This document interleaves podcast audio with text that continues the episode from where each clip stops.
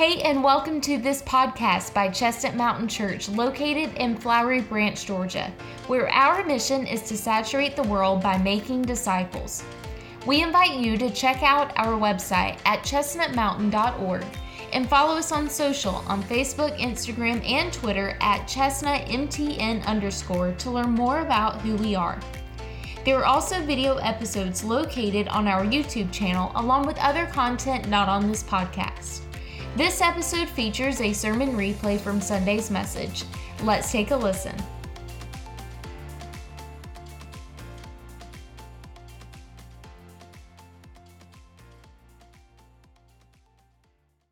Today is going to be probably one of the simplest messages that you have ever heard. And the reason I say that is because when, even in the Jewish culture, the simplicity of the gospel was offensive because they had worked so hard to accomplish so much. But Jesus came and changed it all. And so that's what we're to be looking at today. I would wonder how many list makers do we have in the house? You like to make a list. Maybe it's you start your day with that list. You know exactly what you're gonna do. And look, if you're a guy, you have your list, and then you realize that you do something that's not on the list, and so you'll put it on the list just to scratch it out to make y'all have done it right, just to make you feel like you've accomplished something. I do it all the time, every day, every day. But we see that there's oftentimes that we make lists. Maybe it's to go to the grocery store. My, my wife being down in her back, I've got the privilege of going to the grocery store. If you ever see a man in the grocery store by himself, you know he has no clue where he's going. You go back and forth, but I've got my list. I've got my list. Or maybe you make that list going to Home Depot for your first trip. y'all, see, y'all all know exactly what I'm talking about. But then there's also a time that we make a list when there's big decisions to be made. Maybe you're deciding what, what home to buy. Maybe you're deciding a, a job change. Or maybe you're deciding, you know, who knows what. Maybe it's to, to buy a different car. I don't know. But, but then all of a sudden, we, we, we're put in this predicament where we've got to we've got to weigh it all out and to see what is going to be the wisest decision for us to make. And we know that anytime we make these lists, we're going to try to see which one weights the heaviest. So, for lack of, you know, definition, well, um, here we already started out great. Somebody, Morgan, I'm sorry I hit you with that one. Please, God, please. Anybody want to pray over this one right quick? Because if it don't, we're writing in blue. Ha! So we've got our pros and we've got our cons, right? So if we're looking at a job change, if we're looking at a situation of where we're going to change jobs, we begin to think, okay, what are all the positives of this job change? More money, Praise God, right? Praise God. We get more money. There's that's one, that's one pro. Okay, maybe you get an, an upgrade in your office. Maybe you get a company car. Maybe the benefit package is better. You don't know.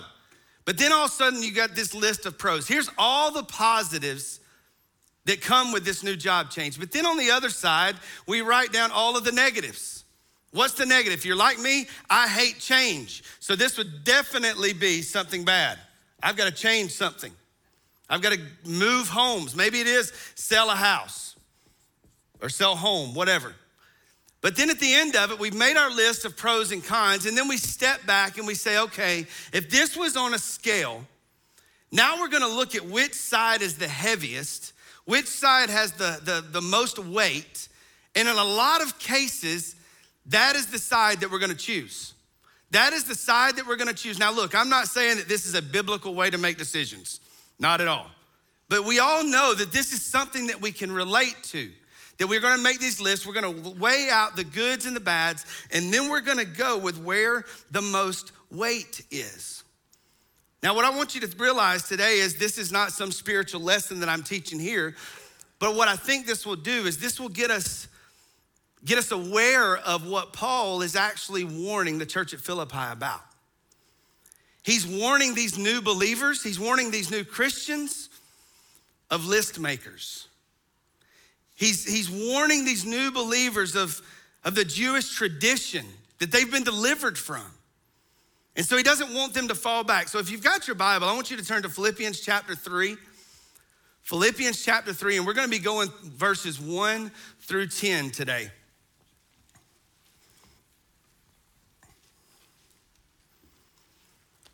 But in the first three verses, here's where Paul warns the church at Philippi. He says, finally, my brethren. Now, look, finally does not mean, okay, we're almost over. What finally means in this text is it meaning, okay, here's, we're going on to the next thing. We've been talking about all this other stuff. Now we're moving forward. So, finally, my brethren, rejoice in the Lord. To write the same thing again is no trouble to me, and it is a safeguard for you.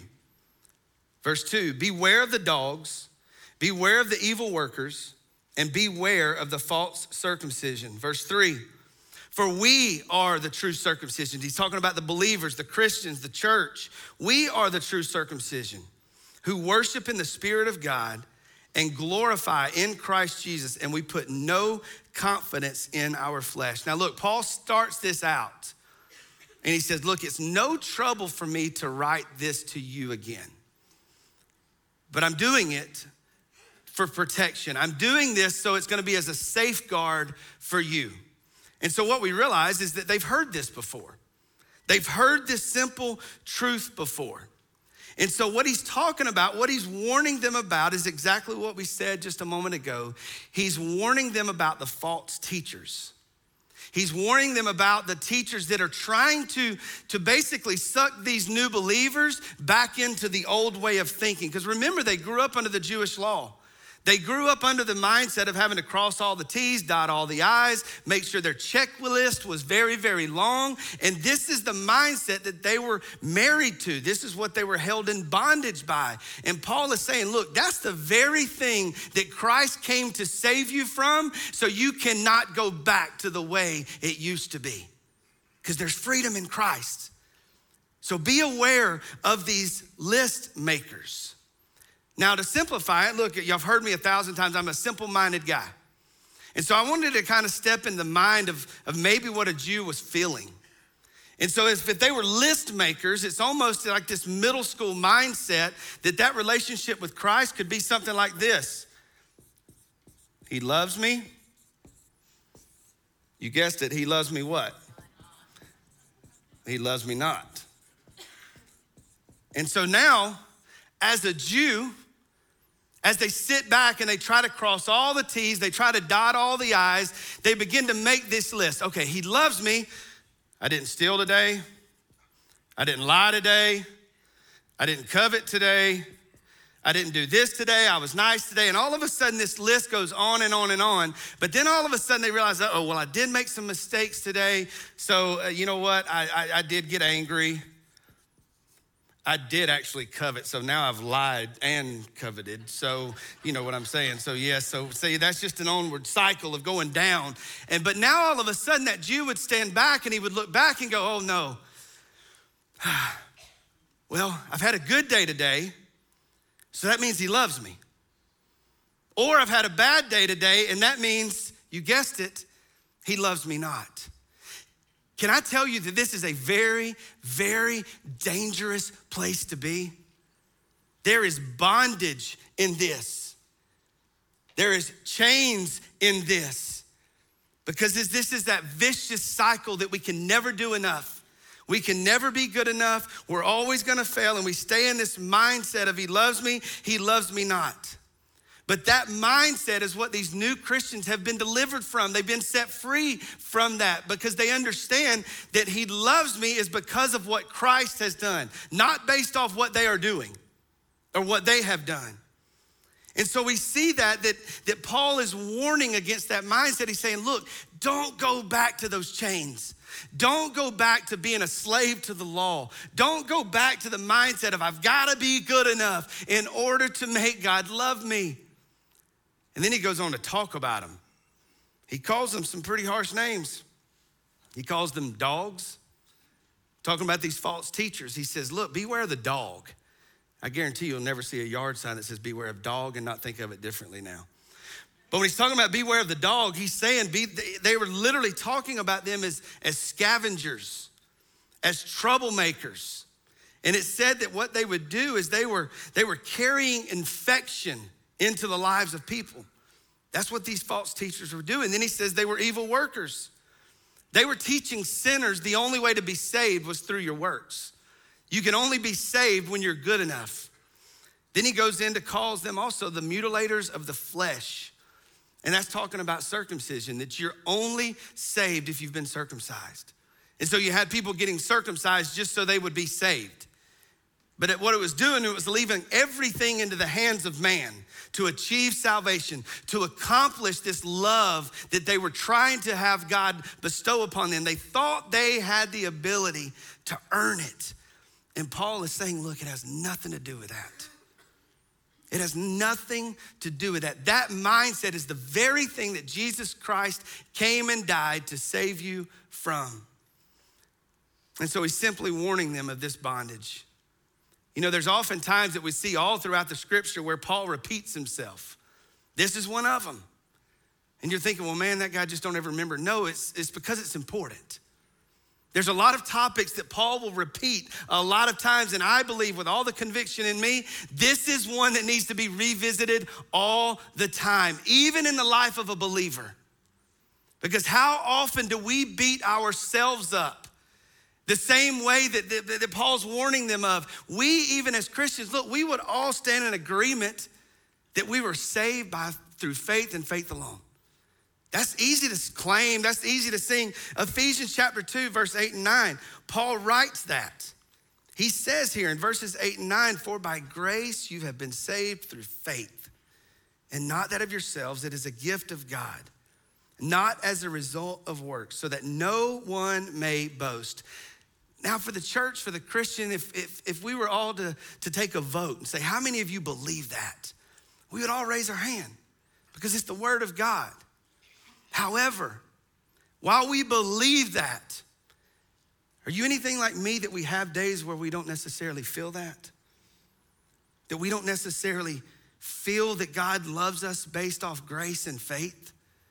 That we get caught in that mindset of, well, I've had a bad day, there's no way God loves me. I, fall back, I fell back into the temptation that I thought I was, that I was over.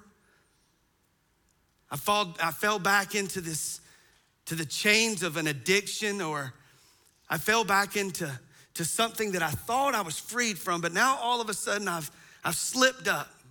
I've messed up. And in our mind, we think, okay, you know what? There's no way God can love me. And then a lot of times we as believers will say, you know what? Not only does He there's no way you can love me, but I, you know what? I don't, I don't even know if I'm saved. Because if I was saved, would I really still live that way? If I was really, really saved, would I still struggle with this sin? And can I tell you that the answer that struggle with sin is never going away, but now you have the power of the Holy Spirit that gives you the strength and the courage to overcome the very temptation, the very addiction that was always hanging in your face you now, because of Christ being in you, have the ability and power to overcome it. But there's days that we still live in our, in our flesh. There's days that we will still fall in to that trap. And all of a sudden, even as the believer, we get caught in this mindset of, ah, because of what I'm doing, he loves me not. Because of what I've done, he loves me not. And that's a very discouraging place to be. That's a very lonely place to be. And so, if we're gonna talk about lists, what you gotta love is, is Paul's confidence. What Paul is saying, he's saying, look, if our salvation is based off of a list, nobody had a better list than I did. Nobody had a better list than I did. Nobody was better at being a Christian than I was. And he goes on to describe that in Philippians chapter 3, verses 4 through 6. Look, he unpacks everything that he's done. Although I myself might have confidence even in the flesh, if anyone else has a mind to put confidence in the flesh, I far more. I was circumcised on the eighth day. I'm of the nation of Israel. I'm of the tribe of Benjamin. I'm, of, I'm a Hebrew of the Hebrews. As to the law, a Pharisee, as to zeal, a persecutor of the church, and as the righteousness which is the law, I'm found blameless. So what Paul has done is he's he's made a list. And he begins to make his list and he says, Look, if anybody had the ability to earn God's love, it would have been me.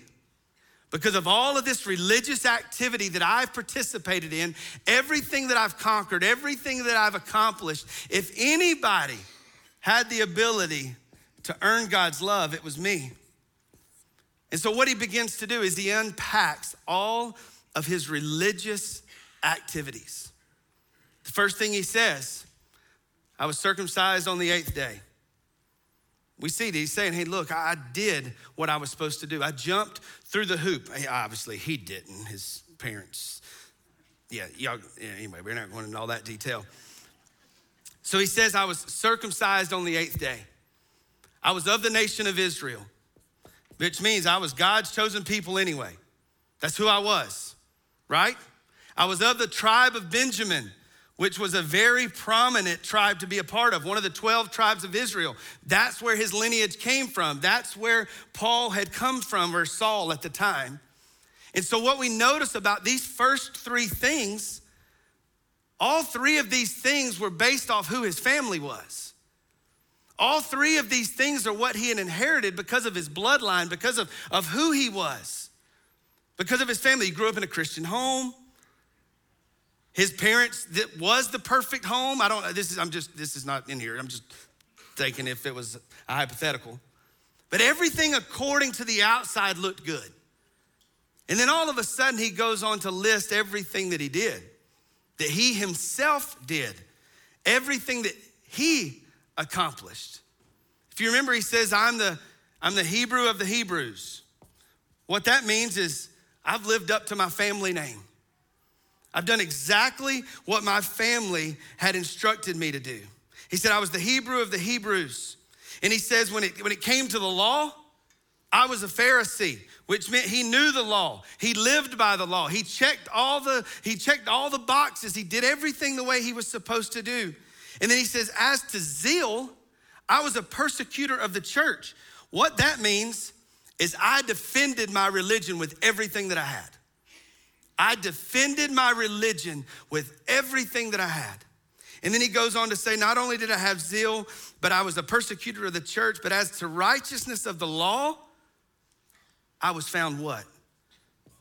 Blameless. Blameless. I lived up to following all the rules. Nobody ever put forth the effort that I did to earn God's love. Nobody ever put forth the energy that I did to live out this Christian life. So, if anybody had the ability to earn God's love, it was me. It was me. So, basically, when he says he's blameless, he's like the poster child of the Jews. He's that guy that none of us would like. You know, that class, that person in the class that always get all, you know, that teacher's pet. That was him. He did everything right. No one put forth effort. You read in Galatians, you don't have to turn there, but Galatians 1:14. Actually, I do want you to turn there because we're going to come back. Flip to Galatians chapter 1. Look at what he says in verse 14. And I was advancing in Judaism beyond many of my contemporaries among my countrymen, being more extremely zealous for my ancestral traditions. He's just proving. He said, Look, nobody, I mean, nobody put forth the effort that I did. Nobody put forth the effort that I did to live by this law. But then all of a sudden, we're not going to turn back there, but in Philippians 6 and 7, verse 6 is where he's just made his list of religion. He's just made his list of religion. But then in verse 7, everything changes. So, somewhere between verse 6 and 7, life change happened in the life of Saul, what we know now as Paul. And so what I want to do is you keep reading in Galatians 1:14. You got to read it all together. If you read verse 14, 15 and 16, listen to what he says. And I was advancing. I know we just read it. We're going to read it again. And I was advancing in Judaism beyond many of my contemporaries, among my countrymen, being more extremely zealous for my ancestral traditions. Then verse 15, everything changes.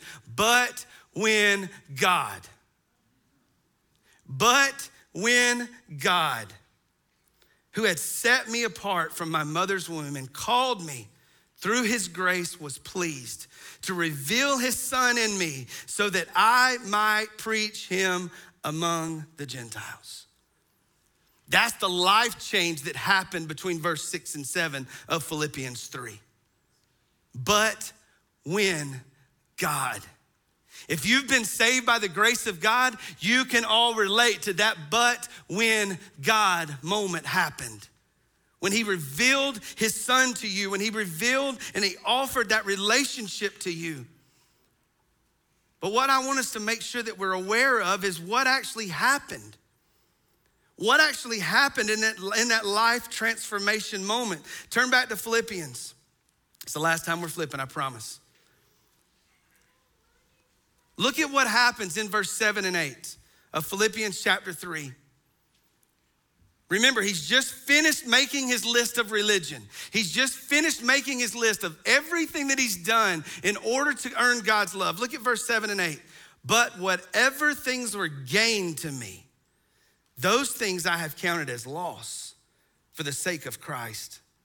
More than that, I count all things to be loss in the view of the surpassing value of knowing Christ Jesus my Lord, from whom I have suffered the loss of all things.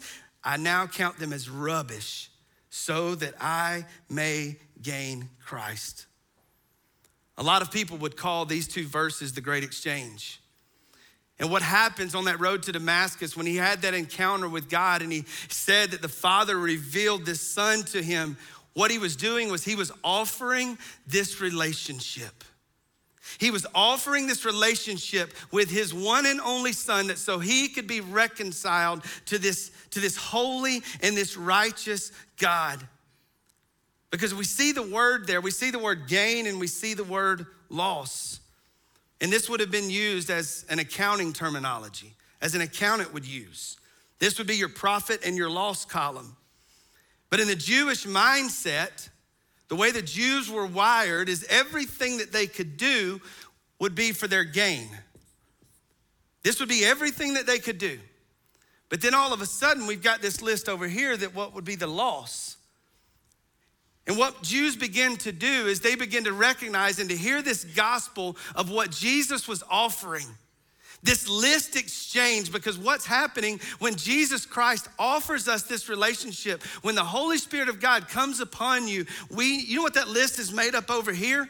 We're gonna call it relationship list. So now we have religion versus relationship. But I want you to see the difference in the size of these lists. This is exhausting. This is where the Jews live, but now all of a sudden, what does Paul say that was on this list? Know Christ Jesus.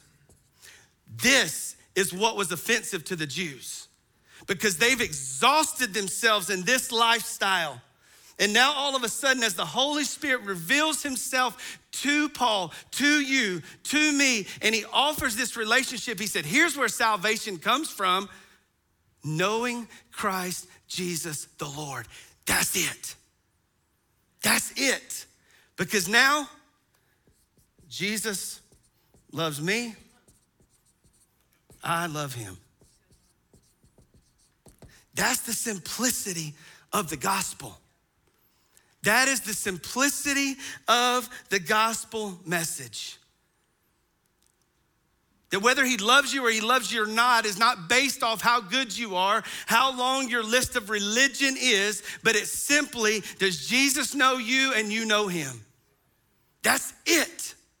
That's the simplicity of the gospel. And Paul is begging and pleading. He's saying, Look, don't go back to this. This is a difficult place to live. You'll never live up to this expectation. But here's the beauty of the gospel. Are you ready for this? Paul is saying, I'm going to, or Christ wants to exchange this list for your list. He's wanting to say everything that you've counted as gain, go ahead and count it as loss.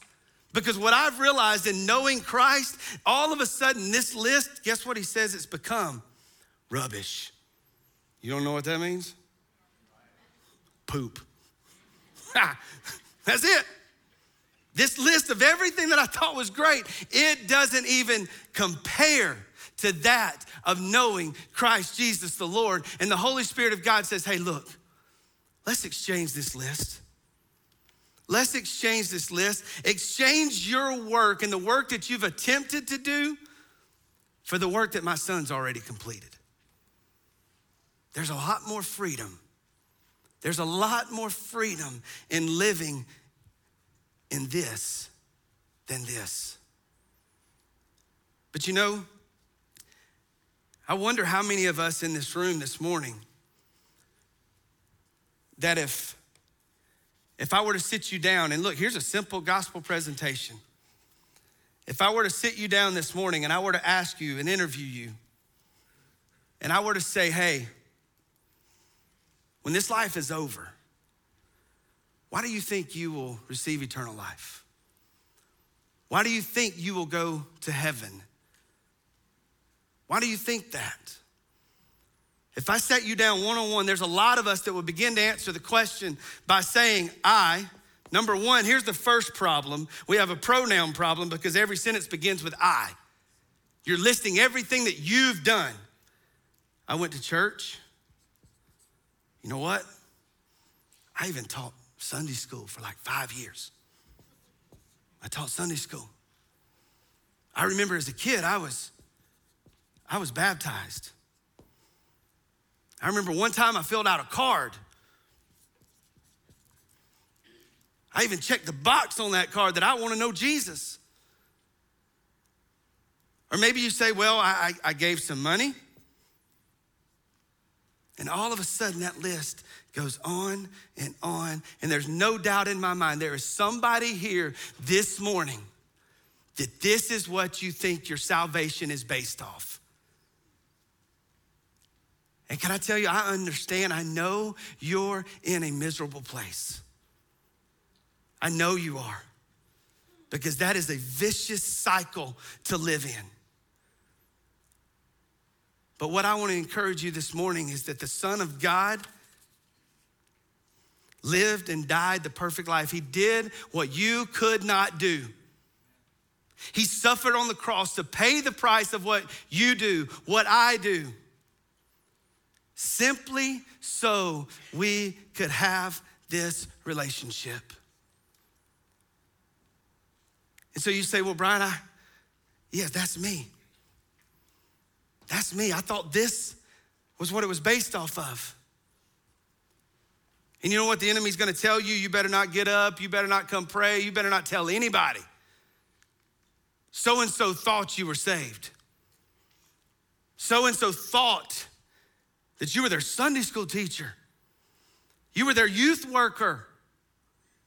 You've been in the hallway greeting people for the last year and a half, smiling as if everything is great, knowing deep down inside because you're married to religion, you are absolutely miserable. And matter of fact, that's one of the reasons you're holding the door is because you want to know, okay, I've got to do this so God will love me. But what you've got to do today is you've got to die to what everybody thinks. You've got to die to what, what people, here's the reality if people are going to talk about you, they probably ain't saved anyway. I'm not the Holy Spirit, but it's the truth. And the enemy's going to tell you, you better not move. They're gonna make fun of you. They're gonna point at you. I will never forget, as long as I live, the day that John Tankersley a man who checked every single box on that list sat right there. And when we gave the invitation, this man that everybody thought had done everything walked down to this aisle with tears rolling down his face. And I thought he wanted the mic to preach. I was already trying to figure out how I was going to get it off. But all of a sudden, he said, I need to be saved. And can I tell you? I didn't hear nobody talking about him. If they would have, I'd have took him out back. I'm just kidding. I'm awful little. I could have called for backups, I guess.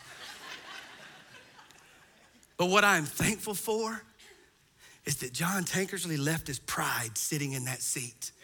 And he said, I don't care what anybody says. But here's what I also want you to understand salvation didn't occur because John Tankersley came to this altar. The Holy Spirit of God met him where he was at. But the reason that we move, the reason we invite people forward is so that we as a church family can celebrate. And so potentially it begins speaking and opening the eyes and the heart of other people because the reality is, is so many people begin to move after a John Tankersley moves because they said, you know what? That's me too. That's me too. You say, well, Brian, what is it? What is it? How do I have this relationship? Number one, the Holy Spirit has to draw you to Himself. I can't invite you to that, but He can. And so, if you're here this morning, if you repent of your sins, you turn from yourself, you turn from this religious list, you believe that Christ died on the cross, that He suffered the punishment that was yours. He was buried in a borrowed tomb, and on the third day, he overcame death and was resurrected. If you believe that, if you trust that, if you put your weight in that, that's how you have a relationship with Christ. You turn from yourself. You turn to Him and say, I'm tired of trusting me. And God, I'm ready to trust what your Son did for me. I'm ready to trust that today. But you know, maybe you're a believer here today. Maybe you know you've been saved by the grace of God, and, and because of sin in your life, you begin to track all of your, He loves me, He loves me not. And you need to be reminded the same way that Paul is reminding these new believers, you need to be reminded today that, that, your, that the love he has for you is not based off how good you are. The quote that I often say so many times that in Christ, there's nothing I can do to make him love me more, and there's nothing I have done that can make him love me less. Whew, there's freedom in that. There is joy in that. You say, Well, Brian, I fell back into addiction. He still loves you. Well, but he has to love me more when I'm when I'm clean and I'm sober. Nope. He loves you right where you are. That's freedom.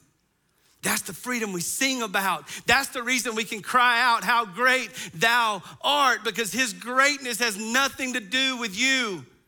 It doesn't change who he is. But you see, that's the beauty of knowing Christ. And, and you get to see everything now is, is yes, it may have started out with knowing Jesus, but now, the more you get to know him, the more intimate relationship you have with him, now all of a sudden, you realize that you have the same power he did. That resurrection power now lives in you. You now realize that you have fellowship with the Father at any time. And you then realize, too, that you will also be resurrected on the day of Christ. And so what happens is this list just begins to grow. That's a terrible arrow. But in the relationship with you have with him, you just continue to grow deeper. And so I want to ask the question this morning. I want to start out by asking the believer. Maybe you're here today and you know you've been saved by the grace of God. You know you've got that relationship, but the enemy has been in your ear and the enemy's been telling you you're worthless. You're of no value to the kingdom because of what you struggle with. You need to hear loud and clear. He is a liar and he's a deceiver. And what he wants to do is he wants to keep you on the bench. He wants to keep you on the sideline. But what you need to be reminded of today that he loves you right where you're at. The same power that resurrected the Son of God is now living in you. And in that, you need to walk in that freedom. And look, every time that we, we get in a season where we're trying to be obedient, maybe some of you have been wrestling with, with a call. Maybe some of you have been wrestling a place to serve or, or maybe someone to share the gospel with. I have no idea what that could, could entail. But what happens is the enemy reminds you of every little sin that you participate in because he tells you, hey, you're worthless. You don't have the grounds to share that. You're so hypocritical. And what happens is we believe the lies of the enemy, and that sin paralyzes us. What you need to tell the enemy today is that's the very thing that the Son of God died for. And I'm free in that. I'm free in that. And then what begins to happen is that supernatural change. You begin to fall in love deeper with Him. And now all of a sudden, what used to be appealing, what used to be counted as gain, now in knowing Christ, it looks like a loss. Some of you today, as even as the believer, you need to be reminded and you need to come exchange your list today and say, God, I'm placing my list of religion on the altar because I know that's what you died for and I know that's what you saved me from. But now, for the next layer of this response, I wonder if there's somebody here that doesn't have that relationship with Christ. That you thought the only way that you could achieve love was by living up to a certain standard. And there's no doubt in my mind that that individual is here.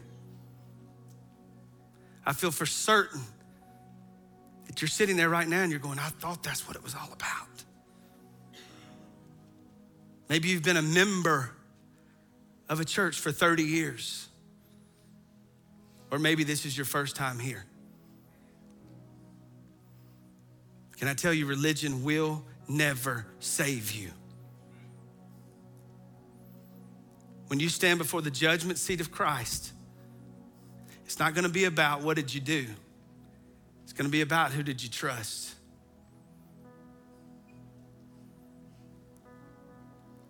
But maybe you're here this morning and you don't have that relationship. Because you know, maybe it's affected by the home you grew up in.